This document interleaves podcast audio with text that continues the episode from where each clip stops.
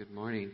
Thank you so much for your affirmation. And uh, it's always an interesting thing as uh, the pastors going through that process. We know that uh, this is a, an important month, not just for us, but for the body. And not only for the pastors of Midland Free, but other pastors throughout the community. As you uh, run into them and they're serving Christ, you're welcome to affirm them as well. Uh, it's definitely good to affirm one another, whether you are a pastor or not. We are all serving Christ, and uh, we need to constantly be reminded to affirm one another. I think that's one of the values of birthdays and anniversaries and Christmas and Pastor Appreciation Month and yada, yada, yada. It just breaks our routine and causes us to stop and say, oh, yeah, cool, this actually is something I need to remember, and it's a good thing. So thank you. Thank you for that. Today we're in uh, Galatians chapter 3, and we invite you, Lord, to join us as we uh, begin to study your word. And, church, we're moving through this process of uh, looking at this book of Paul uh, to his friends in the, this province of Galatia. And uh, it's an interesting deal. You've seen a lot so far, but basically, what I'd like to do today is sort of use an analogy. And I know that this is the early service, but I was thinking about it this morning. We call this the early service. It's like 9:30 right now. Do you know that? It's 9:30. This is like 3 hours later than your normal start time, okay? It may feel really early on Sunday morning, but it's 9:30. Most of you have already been at work for several hours by now on a normal day. So, welcome to Sunday morning. Let me ask you a question even though it is the early service. You're welcome to contribute in whatever way you want. You can speak out. It's not against the rules. I'm asking you a question. Here we go. If you're going to take a road trip, what are four, and you don't have to say four, but at least one, one essential thing that a road trip requires? What do you need?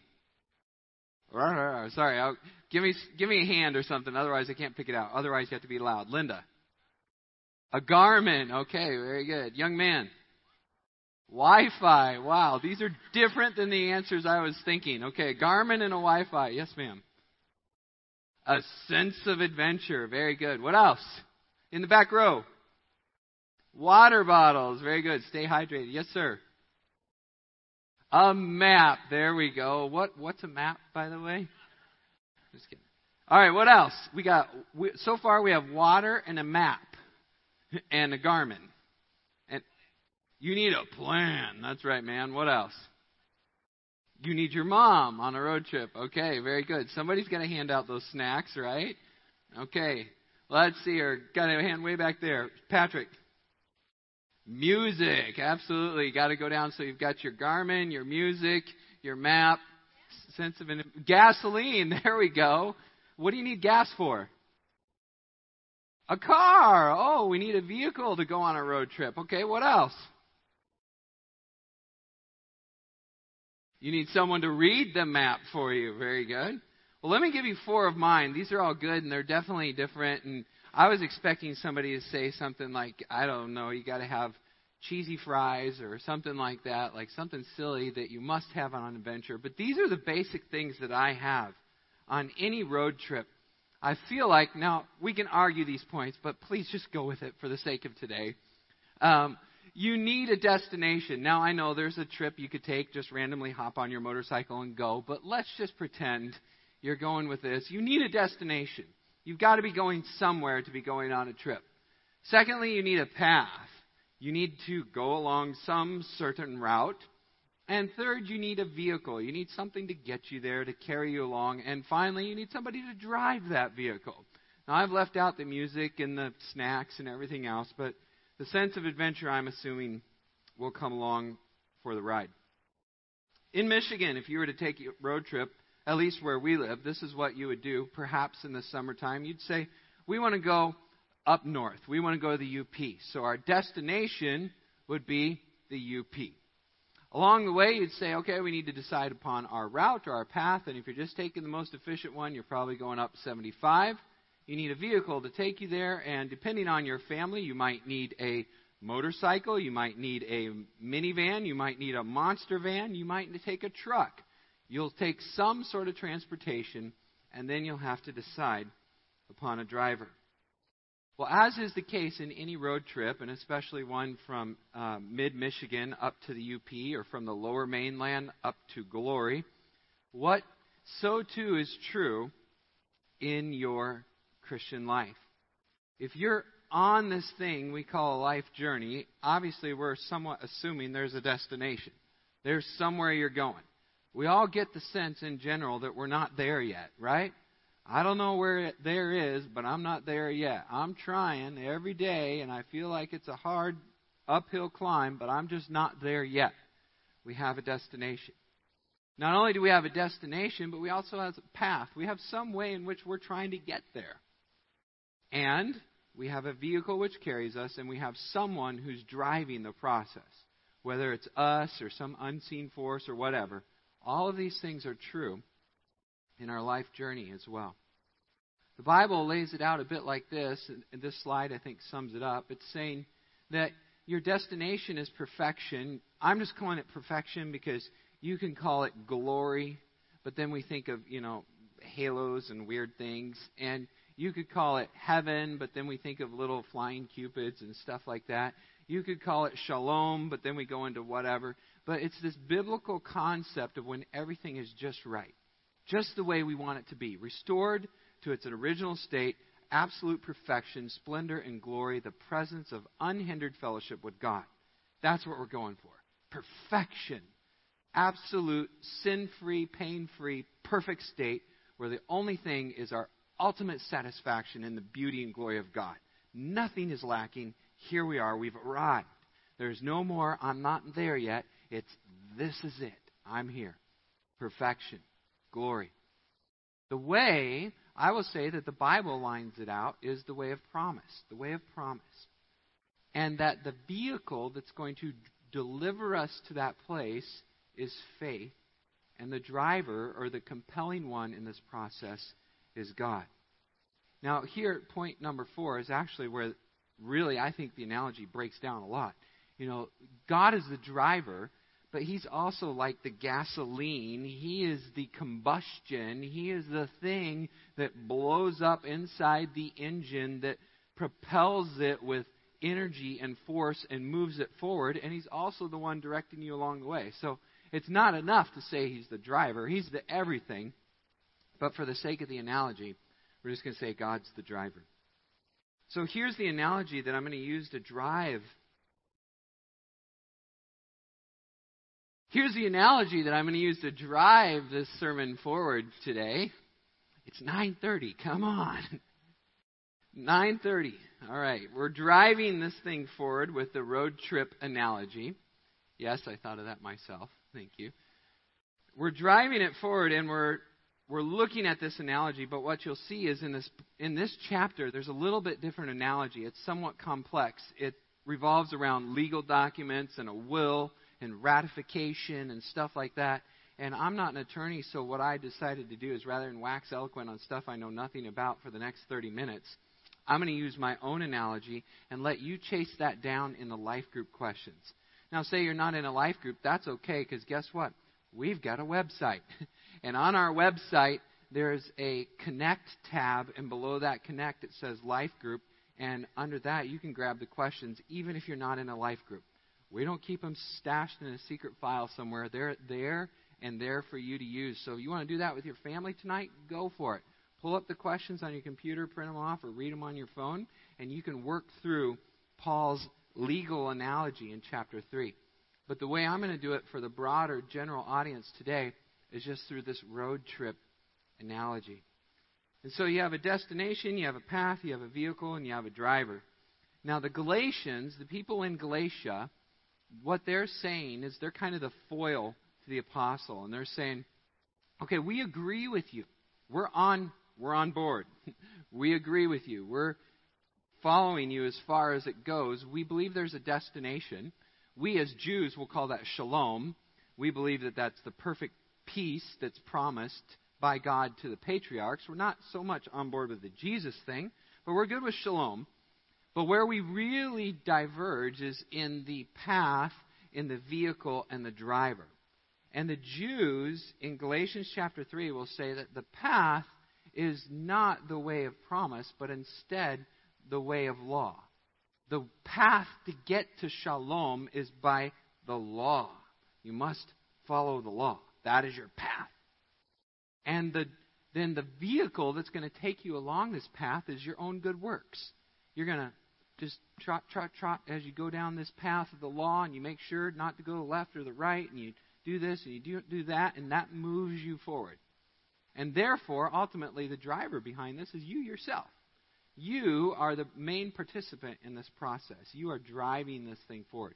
And the apostle is saying, no, no, no, it's the exact opposite, guys. Destination is perfection. It is biblical shalom, but the path is God's promise. This is how this is the route you're going to take. The vehicle is faith, and God is the driver. Now, what you've seen in Galatians so far is that the destination is somewhat taken for granted. He doesn't spend a lot of time describing that perfect state in the book of Galatians.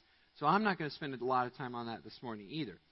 But what he does spend time on is the vehicle, and that was the previous chapters up until now, where he's emphasizing the message of faith that there is an object, that there is a content, that there is a gift, and that there is a spirit making this whole thing come alive. And he's saying, by grace through faith, by grace through faith. He's emphasizing faith, faith, faith, faith, faith. So that's up until this point. But today, the main thing that he's talking about is the path, the way, the route in which we are to go.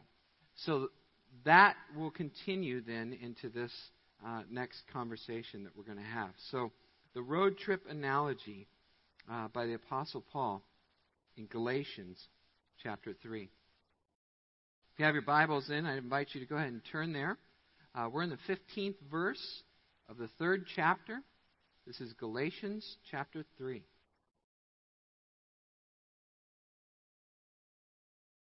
Says this To give a human example, brothers, even with a man made covenant, no one annuls it or adds to it once it has been ratified. Now the promises were made to Abraham and to his offspring. It does not say, into your offsprings, uh, referring to many, but to one, and to your offspring, who is Christ. This is what I mean. The law, which came 430 years afterwards, does not annul a covenant previously ratified by God so as to make the promise void. For if the inheritance, that's the shalom, the peace, the perfection, comes by law, it no longer comes by promise. But here's how it actually comes God gave it to Abraham by a promise. Why then the law? Why do we have this thing in addition to the promise? Well, it was added because of transgressions until the offspring, singular, should come to whom the promise had been made. And it was put in place through angels by an intermediary. That's Moses. Now, an intermediary implies more than one, but God is one.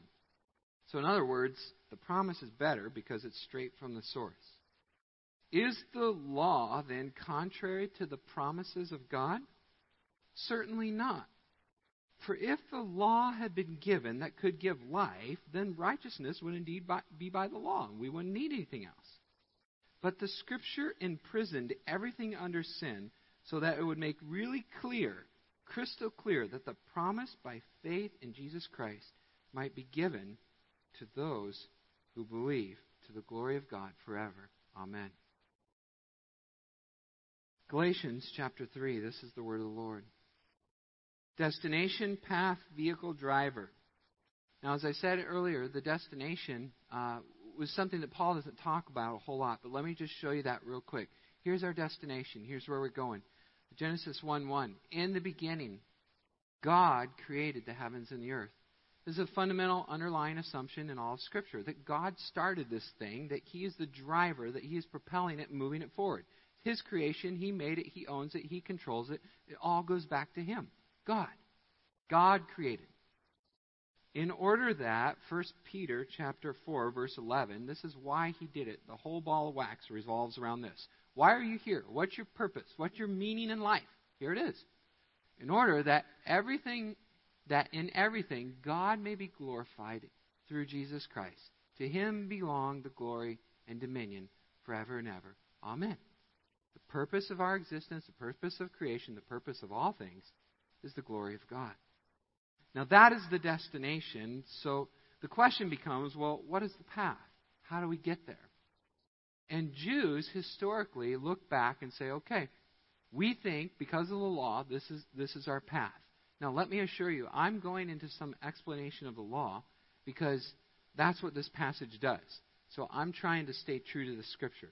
But this does have direct application to your life, and I'll show you that at the end of the sermon today, how this moves you in your spiritual journey and moves you forward in your faith.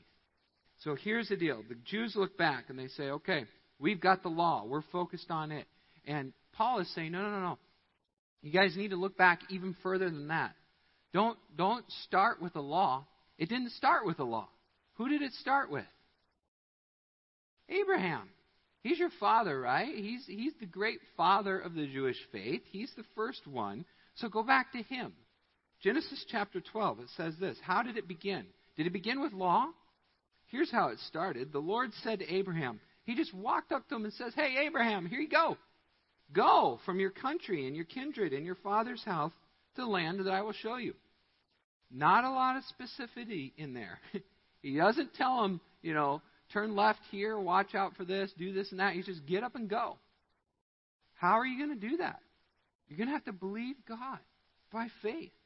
He's not spelling out all the adventures and journeys and cost along the way. He's just saying, Go, look, Christian, this is just like your life. You don't have all the answers. God is leading you forward, and sometimes you're just going to have to believe Him. Get up and go. Where? I'm not going to tell you yet. Go. He says to Abraham, Go to the land that I will show you. I'm not even telling you its name yet. I'll just show it to you when you get there, and you'll know.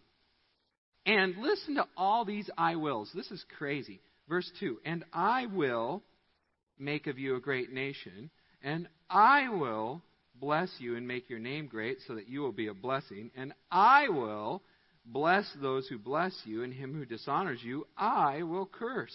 In you all the families of the earth shall be blessed. Who do you think the main driver in this thing is?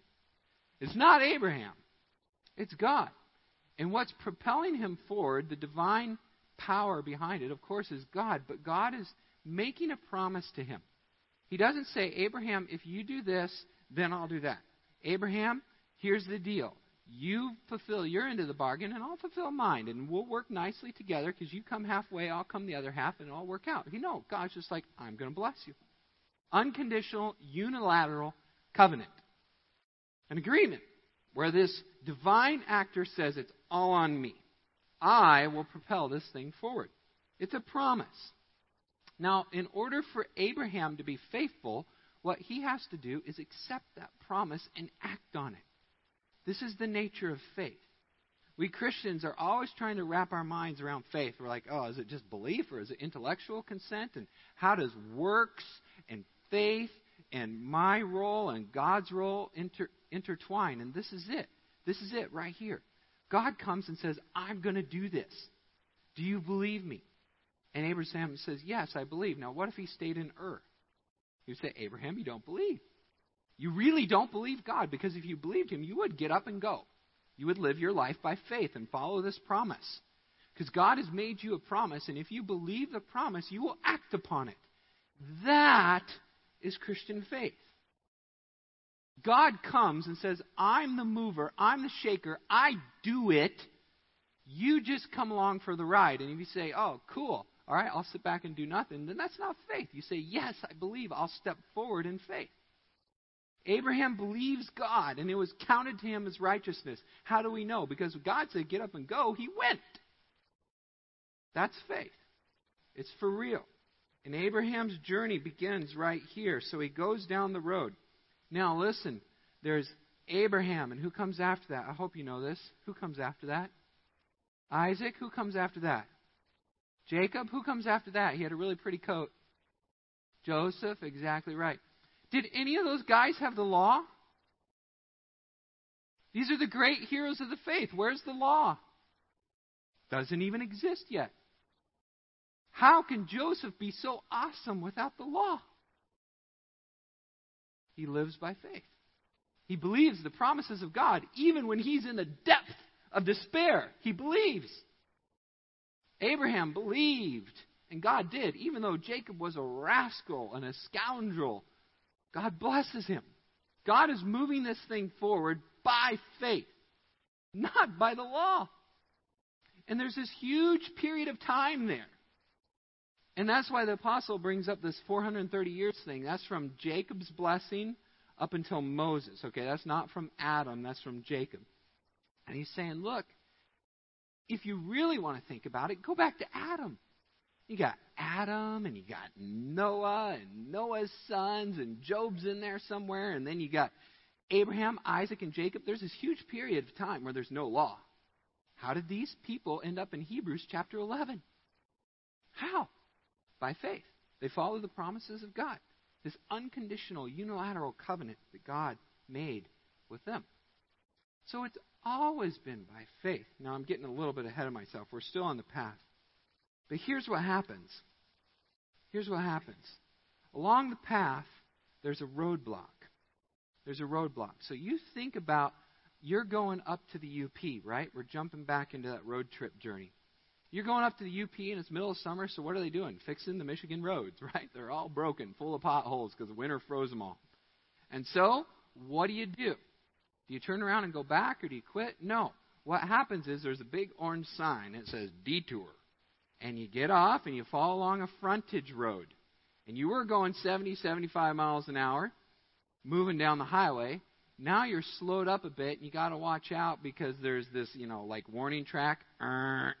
There's the little white pylons, there's the big orange buckets, and there's a great big concrete barrier. And, and if you're like me, you're driving along the road and you're like, ooh, honey, look at that. Whoa. She's like, stay on the road. Come on, you're to kill us. Well, she's nicer than that, but you often do hear a little er when I'm driving. So I'm visual, and I like seeing all this beautiful stuff out in God's creation. And who knows what you'll see? There's a hawk, there's a barn, there's a. Well, anyways. Here we go down this path, and the idea is you're driving, you haven't necessarily left your route you're still on the same path. It's just a parallel road. And when you get on that detour, you know that at some point that thing's supposed to end. Because this is not the road itself. This is a parallel path put temporarily in place in order that eventually you get back on the road. Ding. You see what I'm saying about the law? The law is something that didn't start at the very beginning of the journey.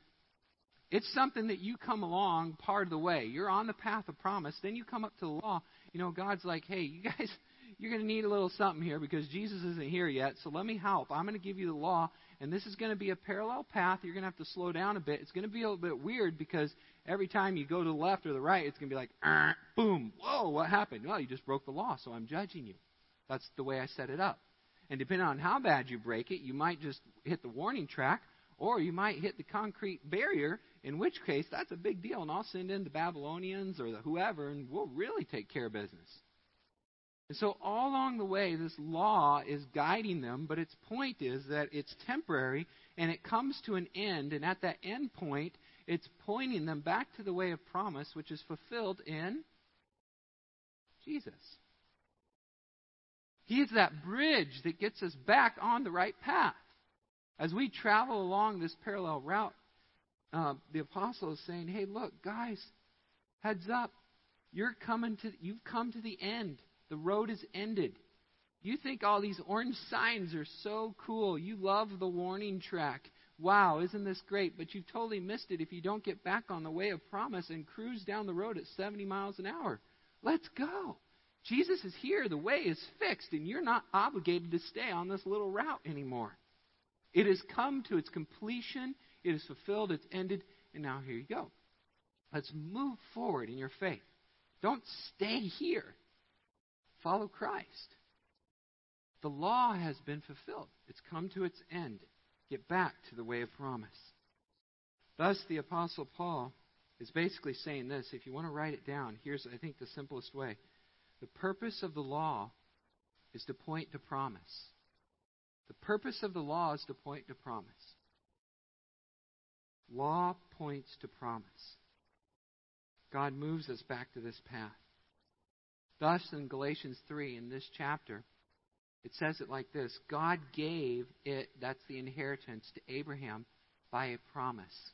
Promise is the path. Don't mistake that. So here's the, destination is perfection. The path is promise. And God is giving it to Abraham. Now, the reason I want to really, you know, I emphasize some of those points there is because even we Christians, this is when it starts to move in. We're moving now eventually to the application.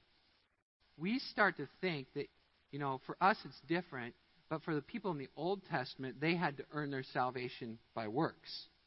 And the reality is, it couldn't be further from the truth. Even the law was applied to their heart by faith. Even during the period of the law, salvation was by grace through faith. God's gift of the law was a gracious gift to them. So they never earned their salvation or their, their, their eternal shalom by works of the law. That's a completely backwards way to think of it. Thus, Galatians 3 6, the apostle emphasizes look, Jews, you should know this. You should so know this. Abraham believed God, and it was counted to him as righteousness. It wasn't the law that saved Abraham, it was faith. The whole kit and caboodle, from start to finish, has always been by grace through faith. So here we are now, three quarters of the way through. Headed to our final destination. Destination is one. Along the path of promise. promises two. Carried by the vehicle of faith. The vehicle of faith is three. Now we come to number four. Who is going to drive. Who is going to drive? We have the destination, we have the path, and we have the vehicle. We have the perfection, we have the, the faith, and the, or the promise and the faith. Who's going to drive? Well, as I pointed out earlier, if, if you're a Judaizer, you think it's me. I'm doing the works. Look at any other world religion other than Christianity, and it's often a works based process. You gradually ascend through these scales of self improvement. You do, if you don't make it in this life, you can make it in the next. And just over and over again, you're trying to repeat this process till you reach some strange state. The reality is, Christianity is much more concrete than that. It says your, your faith has an object, you have a person, you have a content, you have Scripture, you have the agency of the Holy Spirit. And so that perfected, glorified state is very clear and is very real and you are not the driver behind this thing, but instead, God is. God is the thing driving this. Now, probably as I just articulated that theology, you'd say, right on. I believe that, Pastor. But now when I say, let me apply it to your life, the question is, do you really believe that? And the reason I say that is because what happens is often when we come to the Bible, the way in which we read it is different than what we just affirmed.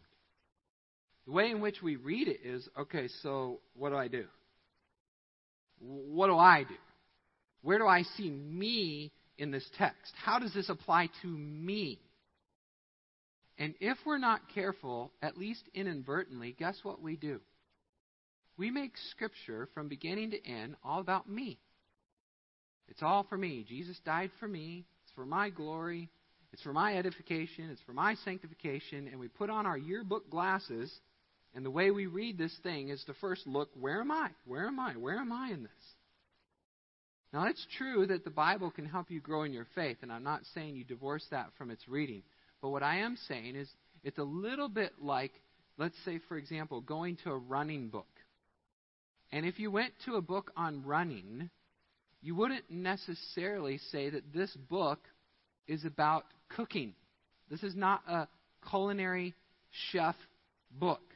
Instead, it's a book about running. It might have a chapter or two in it on nutrition, hydration, avoiding cramps, protein, carbohydrate management, etc. But that's not its primary purpose. It'll have that in there, but that's not why it's there. It's to help you run better. So, too, with the Bible, the Bible is all about the glory of God. It's actually not about us. And if we read it as all about us, that's a very anthrocentric or man centered way of reading it. The reality is, we shouldn't be asking the question, where do I see me in this? But we should be asking the question, where do I see God in this? That is what Scripture is all about. Where do I see the hand of God at work? Here is the best way to ask this question. You say, Where do I see the all satisfying beauty and glory of God in this text? Where do I see the beauty and glory of God? Now, whether you realize it or not, that completely changes the whole dynamic. What drives you, what you're all about, why you do what you do, what you do, everything changes when that is your driver. So, for example, if Paul was to apply that in this text, what you would say is, "Where do I see God?" Galatians 3:16. God gave the promises to Abraham. Let's go to another 3:16. John 3:16. So often taken as to be all about me. What does it say? God so loved the world that God gave his only begotten son. This whole thing from start to finish, even salvation is for the glory of God. God gave, God gave, God gave to Abraham, God gave to us, God fulfills the promise. He is the divine mover and shaker behind all of these actions. Therefore, if you say it another way like this, you might say the promises of God are not on the response or actions of the promised beneficiary, that's us, but instead they're based on his own character. Hebrews chapter 10 verse 23 says it like this, "Let us hold fast to these promises without wavering, for he who promised is faithful." And that that now, for the last 10 minutes, that is the whole point that we're moving to for your edification. The, the encouraging part is this it's all on God and not on us. If it's on us, what happens? We fail. We drop the ball. We never get there. That destination of perfection and glory is lost. There's no hope. You might as well just live and be happy and die because you'll never get there. But if God is driving this thing, then you have a guarantee, even in your failure, that God will get you through. And that is so encouraging and so assuring that on this path of promise, headed towards the destination of perfection, in our vehicle of faith, I can rest assured because God is driving. I don't have to worry about the storms that come along the way, no matter how hard the windshield wipers are going and the thunder and lightning is cracking. God's driving this thing. He is at the wheel. And I'm not going to sing some silly crunchy song at this point, but Jesus is at the wheel, right? God is driving this thing. He is propelling it and moving it forward. He, he is the all satisfying beauty and glory that is moving us. And so, like Abraham, we don't just sit there then in the back seat, but we can get along on this ride and say, yeah, okay, because God is driving this thing, because I really believe that, then by faith I will fill in the blank. What do you have to say this morning? I am pitching the ball back to you. Now this is your opportunity. You say, okay, and I've theologically affirmed all that. I see the law was never by works. I believe, like Abraham, by faith. So what are you going to do? Because God is driving this thing, because you have the assurance of His complete power and perfection and control in every little circumstance, because He's at work, what will you do? Because God is at work by faith, I will look, I personally will do better. I will try. I'll fail. I'll mess up, but I'm going to try to look to see the, his beauty and glory in each situation. What do you mean? Well, I just had a difficult conversation. It really wasn't that fun. Should I just get grumpy about it and frustrated and look inward and wham, wham, wham, wham? No. What I can see is God is beautiful, He is glorious, and He is sovereign. And so He has brought this situation into my life to refine me. And I get to learn patience. I get to learn grace. I get to practice humility and repentance. All those things that I would probably not naturally do on my own. God is helping me. Thank you, Lord, for bringing me into this situation. Seriously, that's how we have to be. It's tough, it's difficult. I can't see it yet because I'm not there yet. So, how do I do it? Well, ask Joseph, ask Job, ask Jesus, ask Paul. Each and every one of these persons, these great heroes of the faith, went through tremendous injustice, tremendous persecution, all the way to the point of death or near death for the all satisfying beauty and glory of God. Even Jesus himself says in the garden, This is what it's all about, Father. Not my will, but yours. May you be glorified in all things. Because God is driving this, by faith I will. You may want to even write that down this morning and follow it up through the, throughout this week. Because God is driving this, by faith I will believe that this relationship in my life is actually moving me forward for His purpose to His desired destination. May not be a relationship that I chose, may not be one that I enjoy, may be one that's difficult, but somehow it's moving me forward because God is driving this. I will believe that this circumstance is moving me forward. I don't like it. I'd rather be well. I'd rather have all the money I need. I'd rather whatever. But being in this situation sanctifies me and therefore brings glory to God. I will submit to that. Because God is driving, I will, by faith, stop being frustrated, stop being afraid, stop worrying, and believe by faith that God will get me where He wants me to go.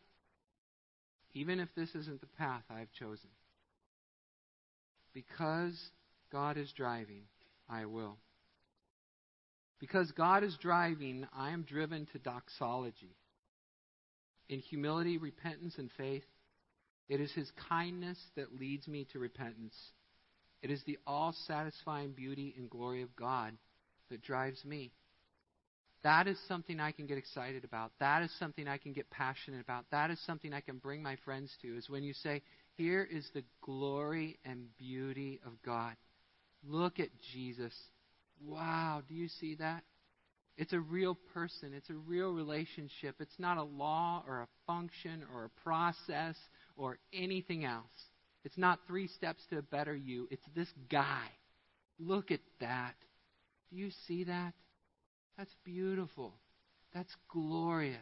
I am drawn in sweet passion and adoration and love towards my King. I am his bride. I am His and He is mine. Be drawn to the beauty and glory of God and let it drive you passionately forward down your path.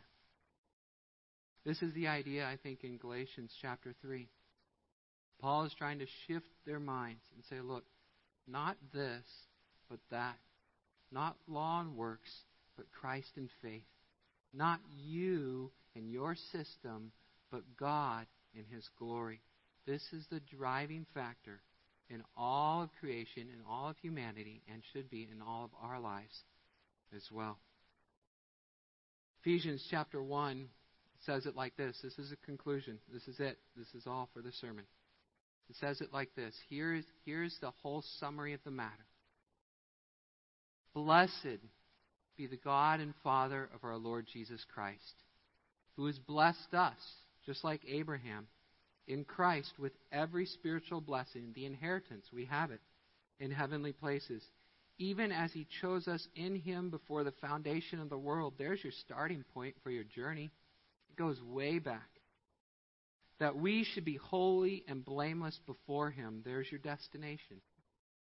In love, He predestined us for adoption as His sons through Jesus Christ, according to the purpose of His divine will. He is the driver to the praise of His glorious grace, which He has blessed us in the beloved.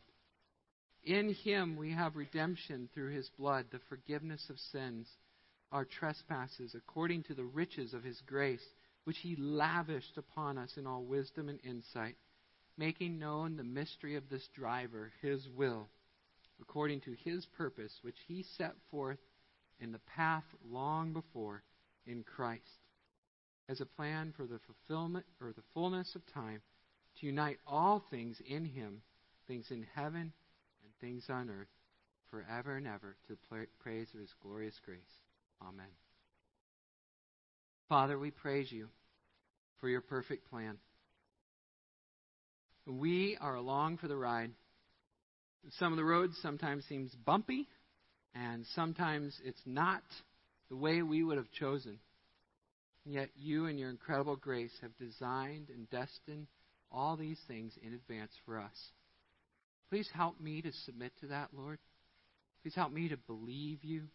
Please help me to step out on faith, whether it's a relationship or a risk or whatever.